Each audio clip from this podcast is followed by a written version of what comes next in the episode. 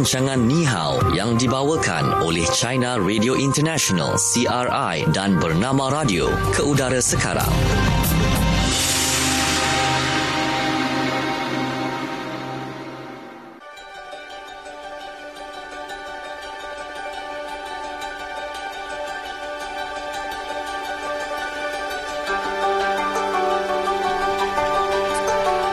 Selamat petang untuk anda semua yang terus setia dengarkan kami di Bernama Radio dan uh, waktu ini kita dalam program Ni Hao yang dibawakan oleh China Radio International dan Bernama Radio. Saya ya. Natasha Aimi dan saya Syuhada Armawan untuk hari ini uh, 1 Ogos 2019. Uh, kami bersama dengan anda dan juga bukan berdua tapi Betul? bertiga mungkin berempat okay, bersama dengan rakan kita di China Radio International uh, di Beijing, China. Ya. Uh, Okey, kita ada, ada siapa? Ada Satria. Satria. Okey, dan apa yang pastinya hmm mm-hmm. anda bukan sekadar dapat dengarkan kami uh, di bernama radio. Mm-hmm. okay, di corong radio anda. Malah anda juga boleh saksikan kami okay, di Facebook bernama radio. Untuk program Ni Hao ini ya kerana kita muat naik secara langsung sebenarnya. Program ini bersama-sama dengan uh, uh, sahabat kita ya Satria yang berada di China Radio International di Beijing China. Jadi jangan lupa untuk follow kami di Facebook bernama Radio. Okey anda juga boleh uh, ikuti kami juga dalam segmen fokus apa kata anda seketika nanti. Mm-hmm. Ya. Jadi seperti biasa kita ada uh, empat segmen uh-huh. ya, yang kita akan kongsikan bersama-sama dengan anda. Kita akan mulakan dengan fokus China, kemudian fokus apa kata anda dan kemudian fokus Malaysia dan terakhir sekali adalah segmen belajar bahasa Mandarin. Mm-hmm. Mm-hmm. Yang kita akan kongsikan ya bersama-sama dengan anda. Okey, jadi Baik. hari ini dalam uh, fokus di China sebenarnya kita nak bawakan berkaitan dengan mesyuarat Menteri-Menteri Luar ASEAN ke-52 serta mesyuarat berkaitan yang dimulakan di Bangkok pada 29 Julai lalu. Mm-hmm. Menteri Luar Luar China Wang Yi yang melawat Thailand sempena dengan siri mesyuarat uh, pada kali ini bagi membincangkan kerjasama serantau dengan negara-negara negara ASEAN dan uh, para peserta yang lain. Pastinya ia menjadi uh, tumpuan juga dan uh, menjadi perbualan ya uh-huh. dalam kalangan uh, mereka yang hadir ataupun uh, mengikuti perkembangan uh, mesyuarat menteri-menteri luar ASEAN ke-52.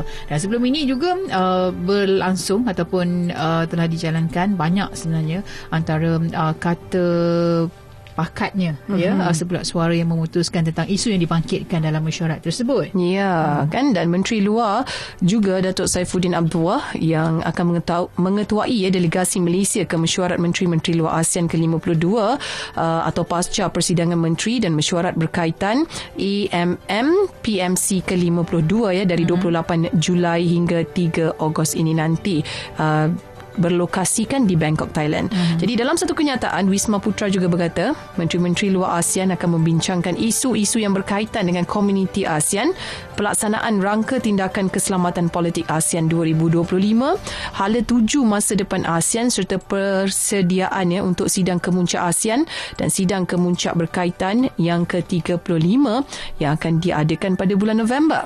Jadi, Menteri-Menteri luar juga akan membincangkan dan bertukar pandangan ya, mengenai perkara-perkara yang berkaitan dengan isu-isu serantau dan uh, antarabangsa yang uh, sama seperti perkembangan di Laut Cina Selatan contohnya mm-hmm. kemudian keadaan di Rakhine ya keadaan di Semenanjung Korea memerangi keganasan dan ekstremisme keselamatan maritim serta isu keselamatan bukan tradisional yang lain juga mm-hmm. okey baik dan uh, selain itu uh, dalam laporan sebelum ini juga yang uh, menunjukkan bahawa uh, tentang uh, Thailand ya yang mm-hmm. menganjurkan mesyuarat menteri-menteri luar ASEAN ke ke-52 dan uh, mesyuarat yang berkaitan pada 30 Julai hingga 3 Ogos itu lapor agensi berita Thailand TNA.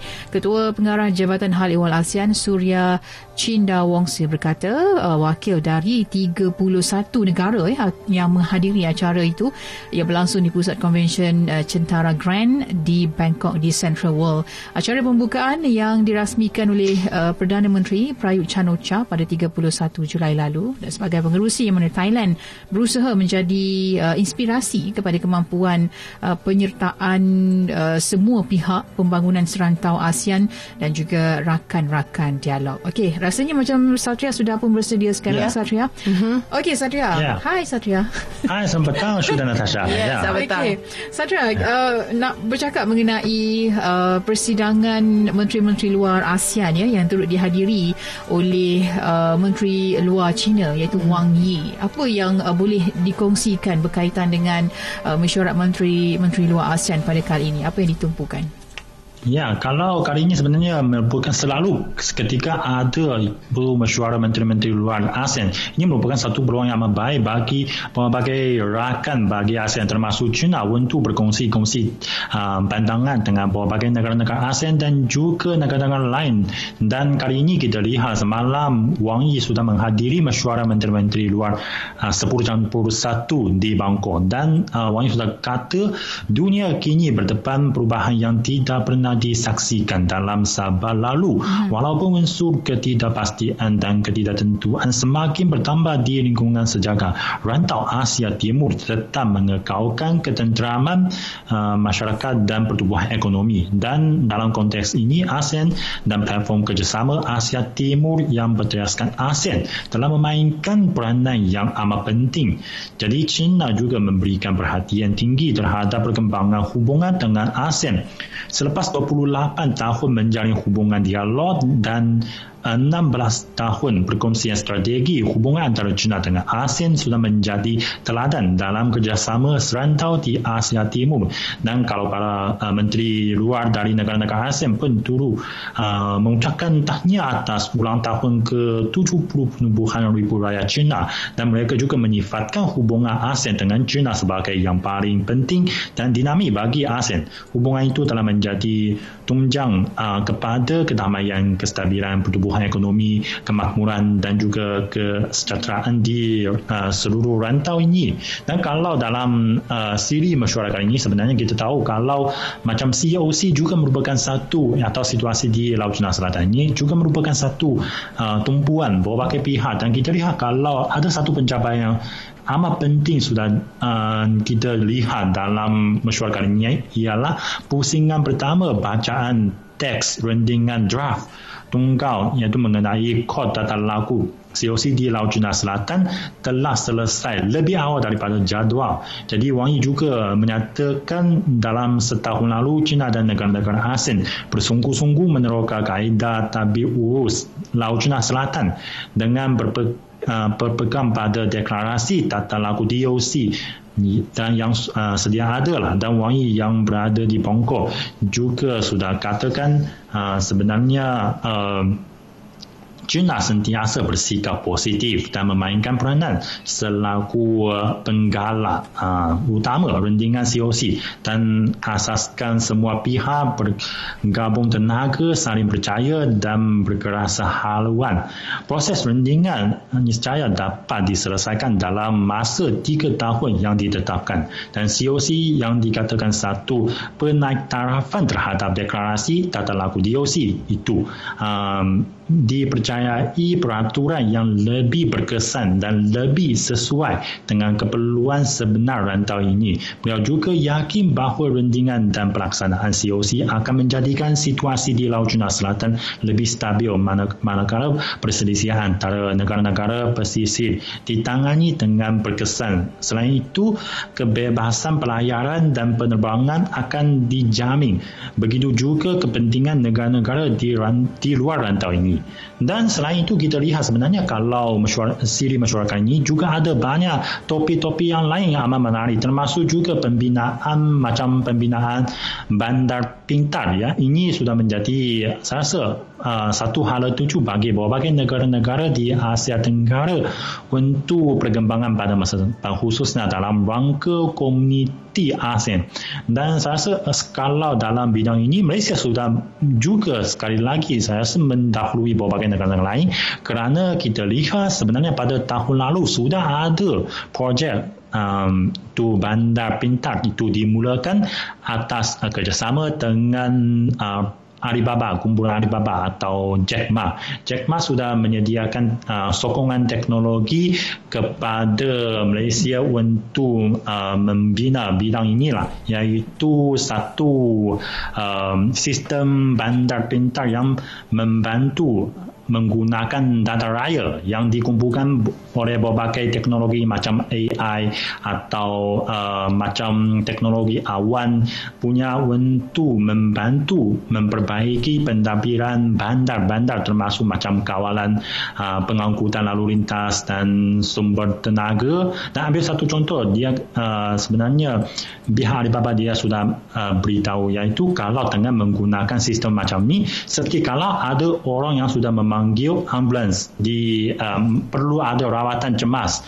Dia akan dengan sistem ini dia akan langsung memberitahu kepada ambulans ini di mana tak ada jam di mana um, penganggu, lalu lintasnya amat lancar supaya ambulans atau rawatan cemas ini boleh uh, di uh, boleh dikatakan menyediakan bantuan secepat mungkin lah. Ini merupakan salah satu penggunaan apa yang dikatakan pin, uh, bandar yang pintar. Sebenarnya masih ada banyak berbagai bidang-bidang yang lain lah. Saya rasa uh, meskipun sekarang um, Alibaba sudah ada kerjasama dengan uh, Malaysia. Sebenarnya berbagai negara-negara negara lain di ASEAN juga ada usaha macam ini. Seperti kalau Filipina sebenarnya juga sedang ada pembinaan uh, bandar pintar dengan kerjasama dengan satu syarikat kenderaan di China punya. Mereka akan menyediakan khusus fokus kepada sistem pengangkutan yang pintar supaya uh, menyelesaikan masalah jam di berbagai bandar-bandar yang besar di Filipina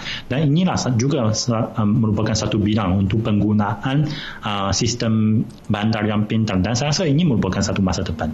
Bahkan ini kalau dalam bidang ini sebenarnya kalau teknologi ini juga baru digunakan di dalam uh, negara China sendiri. Dan boleh dikatakan uh, dalam bidang ini negara-negara ASEAN dan China kita ada berada pada satu taraf yang uh, sama. Kita semuanya menggunakan teknologi yang paling maju, yang baru dikemukakan oleh syarikat-syarikat teknologi yang um, boleh dikatakan paling canggih di China punya, termasuk macam uh, syarikat Baidu dan syarikat Alibaba dan syarikat-syarikat yang lain punya. Dan saya rasa ini uh, mestilah akan sekali lagi lah menjadi satu penjana juga kepada pembangunan ekonomi berbagai negara-negara di ASEAN. Begitu juga di China. Mm-hmm. Okey. Okay. Baik. Baik. Dan uh, dalam apa yang dinyatakan oleh Menteri Luar Datuk Saifuddin Abdullah yang mengetuai delegasi Malaysia ke mesyuarat Menteri-Menteri Luar ASEAN ke-52 pasca uh, persidangan Menteri-Menteri dan mesyuarat berkaitan AMM PMC ke-52 ya, dari uh, 28 Julai hingga uh, 3 Ogos uh, yang berlangsung di Bangkok dalam satu kenyataan Wisma Putra yang menyatakan uh, Menteri-Menteri Luar ASEAN akan membincangkan isu-isu yang berkaitan dengan komuniti ASEAN pelaksanaan uh, rangka ke tindakan keselamatan politik ASEAN ke 2025 dan uh, hala tuju masa depan ASEAN serta persediaan untuk sidang kemuncak ASEAN dan sidang kemuncak berkaitan yang ke-35 yang akan diadakan pada bulan November. Mm-hmm. Jadi menteri-menteri luar juga akan membincangkan dan bertukar pandangan mengenai uh, perkara-perkara yang berkaitan dengan isu-isu serantau dan antarabangsa yang sama seperti perkembangan di Laut Cina Selatan, uh, keadaan di Rakhine macam Tasha sebut tadi mm-hmm. uh, di semenanjung uh, Korea uh, memerangi keganasan dan ekstremisme, keselamatan maritim serta isu keselamatan bukan tradisional yang lain. Yeah. Okay, jadi uh, Datuk uh, Seri Datuk Saifuddin Abdullah akan di uh, sebenarnya diiringi oleh uh, isterinya Datin Nordin Syamsul Bahari, pegawai kanan Kementerian Luar, misi tetap Malaysia ke ASEAN di Jakarta, Indonesia, EMM ke-52 akan didahului oleh beberapa mesyuarat persediaan di peringkat pegawai kanan. Ya, dan antara lain juga yang turut dibincang dibincangkan adalah isu tuntutan pertindihan sempadan maritim Laut Cina Selatan mm-hmm. yang di mana antara agenda perbincangan kritikal dalam mesyuarat menteri-menteri luar ASEAN ini uh, dan um, juga malah tidak keterlaluan diunjurkan uh, berjaya ataupun sebaliknya yang mesyuarat kali ini uh, dikatakan bergantung kepada sejauh mana persetujuan mampu dicapai dalam hal sensitif tersebut.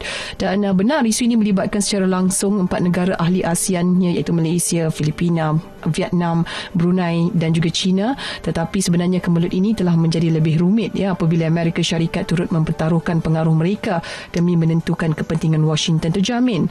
Uh, dan uh, antara yang turut dikongsikan ya kepentingan yang hendak dijamin oleh Washington adalah demi menentukan kapal dagang dan juga kapal perang belayar dengan bebas di perairan Laut China Selatan.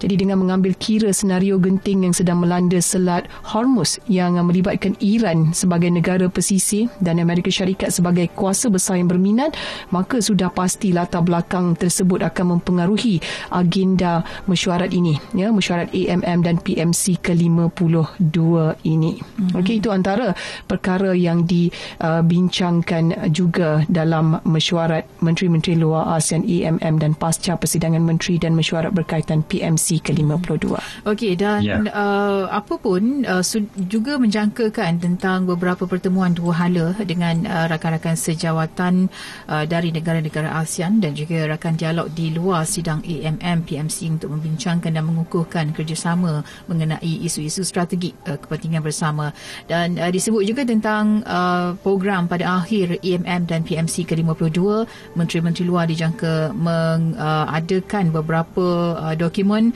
hasil termasuk komunik bersama AAM ke-52 yang akan mengetengahkan perbincangan serta keputusan penting yang dibuat semasa bermesyuarat.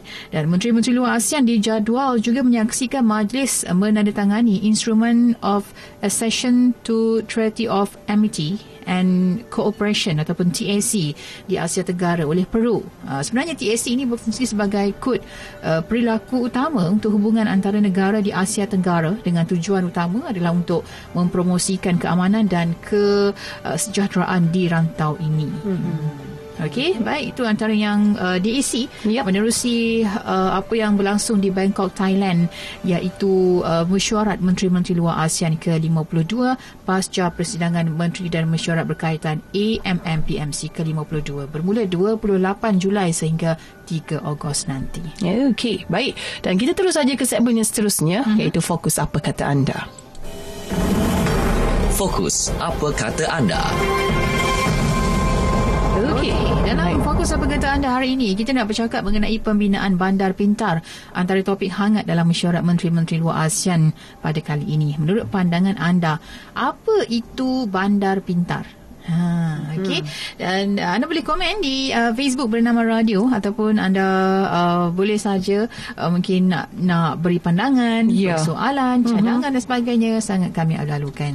Ya, betul tu. Okey, jadi kongsikan tinggalkan komen anda uh, di video yang kita muat naik secara langsung ya di Facebook bernama Radio. Okey, untuk segmen fokus apa kata anda pembinaan bandar pintar yep. yang antara topik hangat dalam mesyuarat menteri-menteri luar ASEAN pada kali ini dan pada pandangan anda sendiri apakah itu bandar pintar mm-hmm. Mm-hmm. apa yang perlu ada dalam bandar pintar tersebut ya sebenarnya kita tahu tentang bandar pintar ini pastinya uh, meningkatkan kualiti hidup masyarakat setempat okey dengan adanya ekosistem yang menarik dengan adanya sistem dan juga utility yang yang baik ya untuk uh, kehidupan ataupun menjalani aktiviti kehidupan uh, seharian dan uh, apa yang kita uh, sentuh adalah uh, adakah uh, bandar pintar itu sebenarnya memberi satu satu kepuasan kepada kita uh, mm-hmm. ataupun smart city ini uh, konsep yang kita tengok uh, berakar umbi daripada pelaksanaan idea untuk memberi yang terbaik kepada rakyat. Hmm, betul tu.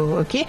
Jadi banyaklah sebenarnya kalau kita lihat ciri-ciri uh, bandar pintar kan hmm. kerana bandar pintar ini sendiri membawa maksud sebuah bandar yang inovatif ya dan berkemahiran tinggi serta maju dalam pelbagai aspek contohnya macam ekonomi, hmm. pendidikan dan juga infrastruktur dan uh, juga berkonsepkan teknologi hijau ya dan uh, antara kalau kita lihat ciri-ciri bandar pintar ini kemudahan bekalan air dan elektrik yang mencukupi ya untuk menampung keperluan masyarakat setempat dengan menggunakan kemajuan dalam uh, proses kita semula contohnya kemudian uh, perkhidmatan unify percuma Ha, contohnya untuk semua lapisan masyarakat di kawasan bandar. Ha, jadi perkhidmatan ini uh, dikatakan akan memberi uh, kemudahan untuk rakyat berkomunikasi dan juga mendapatkan ilmu. Ha, dan antara lain uh, bandar yang dapat memberikan hiburan kepada pelbagai peringkat lapisan masyarakat di mana rakyat boleh um, mengurangkan stres dan um, orang kata jauh daripada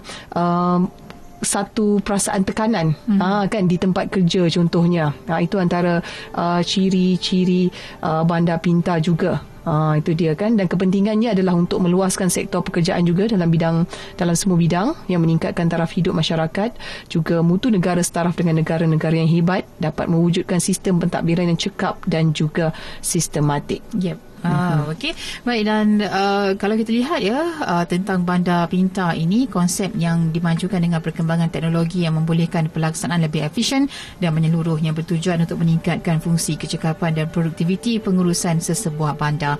Ada rakan kita uh, Faizah menyatakan bahawa uh, pendekatan kaedah dalam mewujudkan sesebuah bandar pintar adalah lebih tertumpu kepada kemasyarakatan daripada perbandaran itu sendiri. Mm-hmm. Ha, walaupun sebuah bandaraya pintar ya pada mulanya menekankan menerangkan tentang pelaksanaan dan juga penggunaan teknologi digital ia kini dilihat sebagai satu alat yang ada dan bukan matlamat akhir. Mm-hmm. Ha, sebab itulah yeah. mungkin takut juga teknologi tu uh, macam jauh perginya meninggalkan uh, kehidupan ataupun ciri-ciri sosial itu sendiri seperti kemasyarakatan, kejiranan dan sebagainya. Okey, dan kata uh, Muhammad uh, Faizal, uh-huh. matlamat utama lazimnya adalah ke arah mewujudkan sebuah bandaraya yang paling uh, boleh didiami di mana uh-huh. masyarakat dan penduduk dapat mendiami, bekerja dan beriadah uh-huh. dengan paras kesejahteraan kualiti hidup dan kepuasan hati yang tinggi. Uh-huh. Itu juga kan, dia penting yeah. kena puas hati juga. Betul. Kalau duduk dia punya canggih tapi tak puas hati, tak boleh juga. Uh-huh kan ya. Itulah yang paling pentingnya. Dan antara yang turut dikongsikan di sini katanya uh, ciri-ciri yang menjadi keutamaan juga kalau dekat bandar pintar ni kena setiap pekerjaan ni ada peluang untuk golongan wanita bekerja. Hmm. ha, katanya kan ya. Dan uh, kalau kita lihat uh, salah satu uh, bandar di Malaysia sendiri adalah di Cyberjaya uh, di mana sebuah bandar pintar di pesada teknologi dan inovasi. Jadi ciri-ciri itu amat dititik beratkan uh, oleh pemaju utamanya juga Uh, jadi dan uh, dilihat di sini uh, disebabkan itu juga ia telah menarik minat lebih 63,000 komuniti wanita membina kehidupan di Cyberjaya. Kan untuk tujuan bekerja mungkin untuk belajar ataupun uh, apa ni mahu menetap uh, di lokasi teras koridor raya multimedia MSC itu. Mm-hmm. Mm-hmm. Okey, dan kalau kita tengok antara uh, bandar pintar yang dibangunkan di Sydney, Australia, pelaksanaan sistem pintar itu dilakukan bukan sahaja untuk pengurusan trafik dan juga pengurusan sisa, eh, malah untuk pembangunan pintar melalui usaha sama awam swasta seperti projek Green Square Town Centre, Haymarket Library dan juga projek rumah mampu milik. Mm-hmm. Okey, di Amsterdam pula, uh, di Amsterdam Belanda ya, program dan dan uh, projek seperti Amsterdam Arena dan Amsterdam Smart City yang meningkatkan paras kepuasan hati masyarakat manakala pelancong di bandar itu juga dapat melawat lebih banyak lagi kawasan dengan menggunakan aplikasi pintar pelancong yang mm-hmm. disediakan di bandar berkenaan. Mm-hmm. Uh, sebab kalau yeah. Uh, sebut tentang bandar pintar ni boleh dikategorikan kepada tiga ya iaitu uh, Brownfield City di mana bandar sudah sedia ada Greenfield City iaitu sebuah bandar yang dibina bertemakan bandar pintar dan akhir sekali Smart Plan mm-hmm. uh, okey yeah. silakan Ya, sebenarnya saya rasa uh, memang kalau teknologi macam ni juga uh, baru berkembang di China punya, kita pun tak tahu uh, ke mana arahnya dia akan berkembang. Tapi memang sudah ada teknologi yang boleh digunakan. Kalau uh, menurut pandangan saya, saya rasa kalau macam e-bayar dulu, uh, sekarang sudah menjadi biasa di China punya. Ini pun sebahagian dari apa yang dikatakan bandar pintar. Dan satu lagi iaitu macam sekarang saya menggunakan uh, handphone saya punya Huawei ni saya boleh mem, uh, menaiki bas atau subway di lebih 100 uh, buah bandar di China. Semua sistem uh, pengangkutan awam di China semuanya sudah uh, boleh dikatakan disatukan dan menggunakan telefon pintar saya, saya scan dengan handphone saya boleh hmm. langsung masuk. Tak perlu bayar lagi. Saya rasa ini pun um, boleh memperlihatkan bandar kami menjadi semakin pintar hmm. dan lebih memudahkan uh, kehidupan kami saya rasa ini semuanya boleh dikatakan uh, kemajuan teknologi dan apa yang dikatakan bandar yang pintar tapi bagaimana boleh sampai taraf ke mana? Saya rasa sekarang pun setiap orang susah untuk bayar. Seperti kita kalau uh, macam 5 tahun uh, 10 tahun yang lalu kita pun susah untuk bayar uh, apa teknologi yang akan dicapai pada hari ini. Mm-hmm. Oleh itu saya rasa memang potensinya cukup besar. Kita uh, se, uh, yang paling penting ialah kemajuan teknologi ini boleh uh, sem- awal mungkin menjadikan uh, pencapaian yang boleh dikongsikan oleh setiap orang dalam kehidupan biasa. Hmm, ya, itu dia. Uh-huh. Okey dan uh, kalau kita lihat dalam konteks Malaysia sendiri bandar yang boleh diklasifikasikan sebagai brownfield city yang adalah di Kuala Lumpur, Pulau Pinang dan juga Johor Bahru di mana bandar ini sudah wujud sejak sekian lama lagi dan Greenfield City uh, membawa maksud sebaliknya di mana ia adalah sebuah bandar yang dirancang ya daripada awal bertemakan bandar pintar contohnya macam Forest City di Iskandar Malaysia hmm. dan uh, Mazda Abu Dhabi uh, ini dikatakan uh, untuk Selangor Cyber Valley ni hmm. nah jadi dalam kata mudah bandar-bandar ini memang dirancang dan dibina khas sebagai bandar pintar ya hmm. ia melihat juga kepada uh, pelaksanaan juga pengurusan sebuah bandar pintar yang membabitkan berbagai pihak daripada kerajaan sampailah uh, ke sektor swasta dan juga ke pemaju sehinggalah kepada masyarakat setempat itu sendiri. Dan ini bukan sesuatu yang mudah kerana ia memerlukan komitmen dan sumber keuangan yang mencukupi untuk kesinambungan sistem pintar itu. Bukan mm-hmm. itu mhm. saja ya. Uh, faktor lain juga memainkan peranan dalam keberkesanan bandar pintar ini. Betul betul. Ha. Okey. Baik dan banyaklah ciri-cirinya mm. uh, dalam memenuhi ciri-ciri bandar pintar. Yep. Okey, baik itu dia fokus apa kata anda. Okey, kita berhenti seketika waktu ini. Kejap hmm. lagi sekembalinya kita akan dengarkan pula apa fokus di Malaysia. Terus saja dengarkan kami dalam program Ni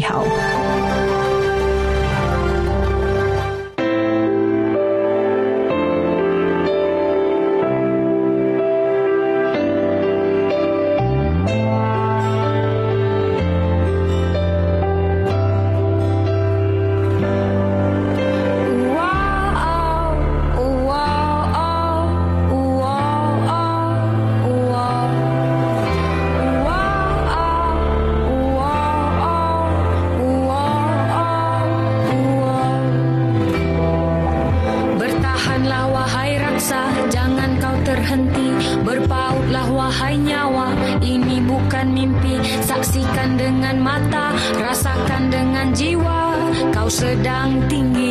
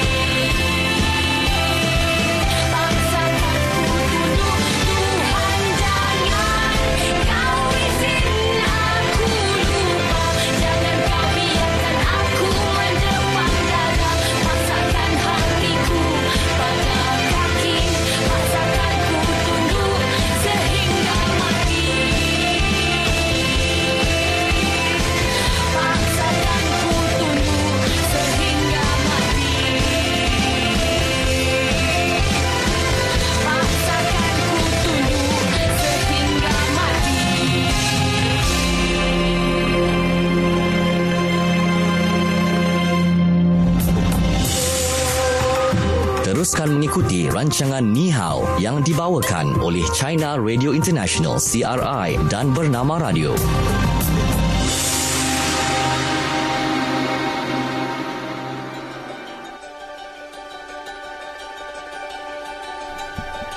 Okey, kita kembali semula waktu ini okey dalam program Ni Hao yang dibawakan oleh China Radio International dan bernama Radio. Okey dan uh, kita terus saja ke segmen yang seterusnya iaitu Fokus di Malaysia. Fokus Malaysia. Okey, baik. Ah ni cerita dia tentang dondang sayang. Hmm. Ah okey. Di mana pada masa dahulu ya persembahan dondang sayang ini merupakan pilihan utama masyarakat untuk menceriakan lagi majlis-majlis perkahwinan hmm. ya yang diadakan.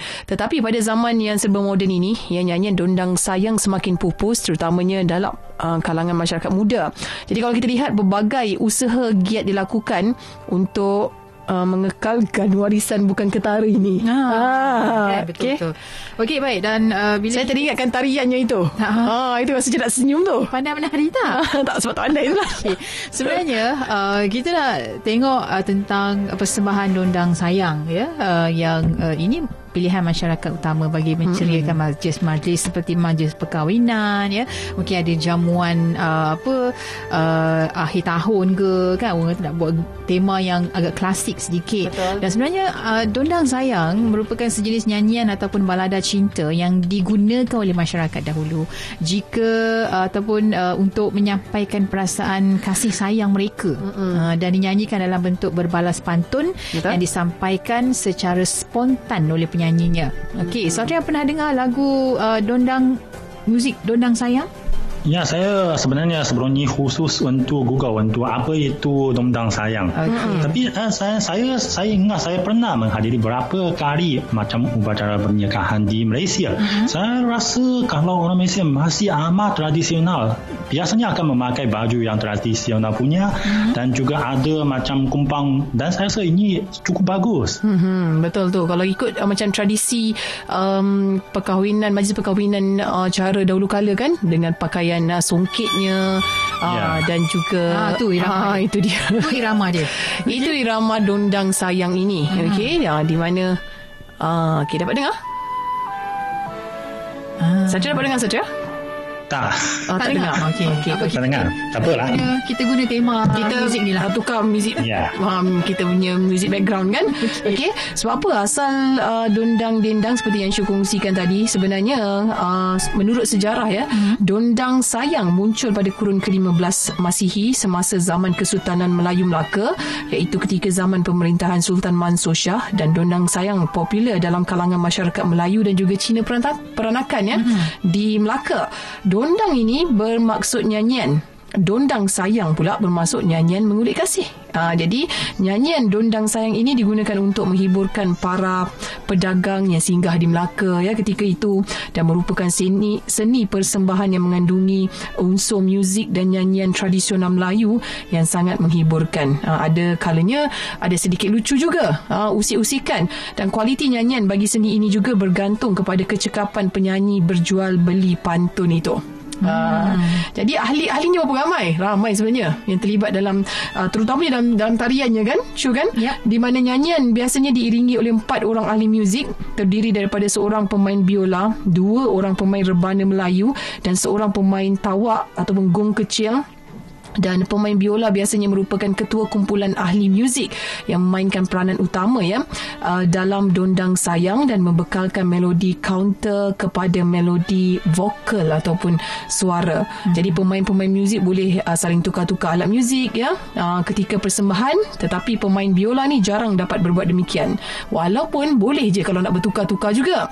Okey dan uh, sehingga lima buah rebana boleh digunakan kalau ada pemain muzik yang berlebihan dan kadang-kadang kita lihat rebana boleh digantikan juga dengan gendang ataupun kompang dan barisan alat muzik ini juga boleh ditambah dengan uh, akordion.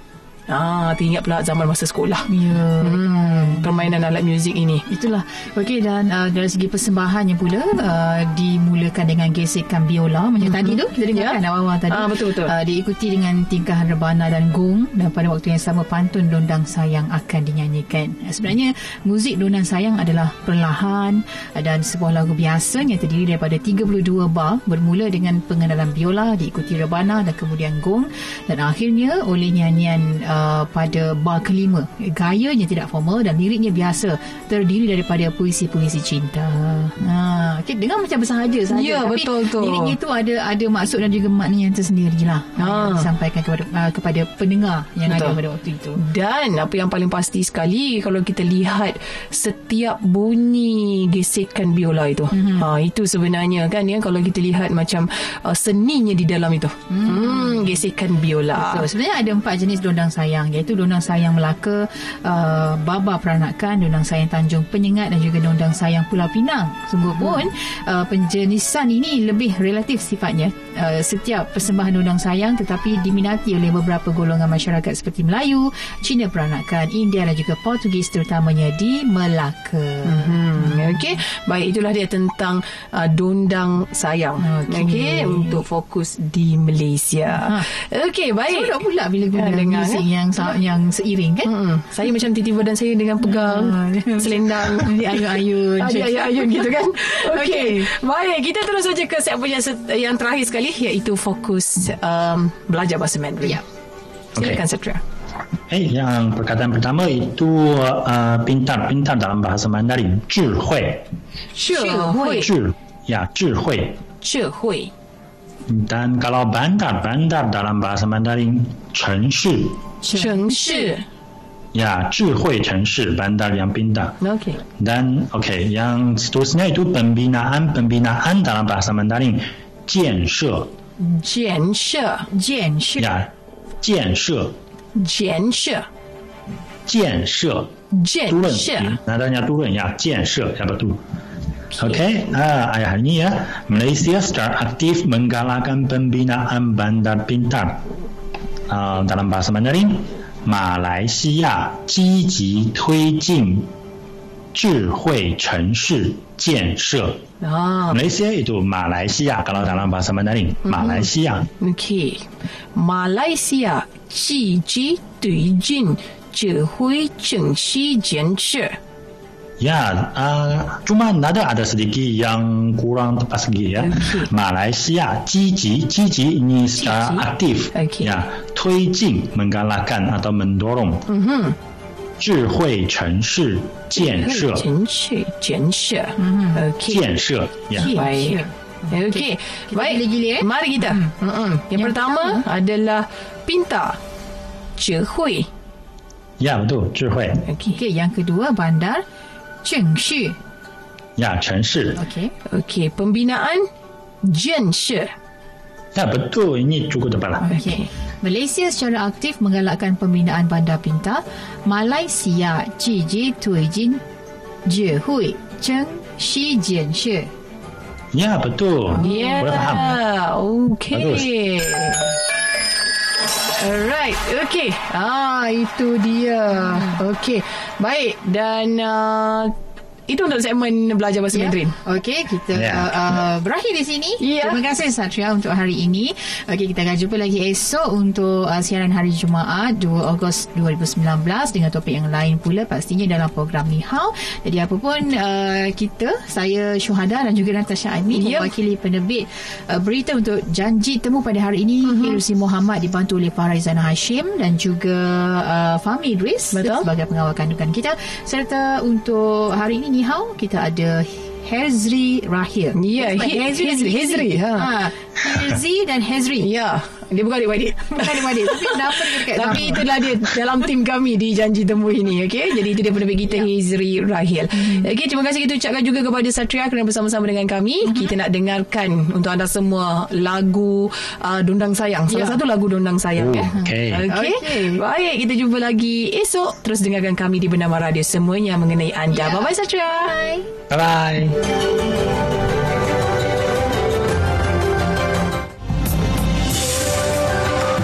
Sekian rancangan Ni Hao yang dibawakan oleh China Radio International CRI dan Bernama Radio.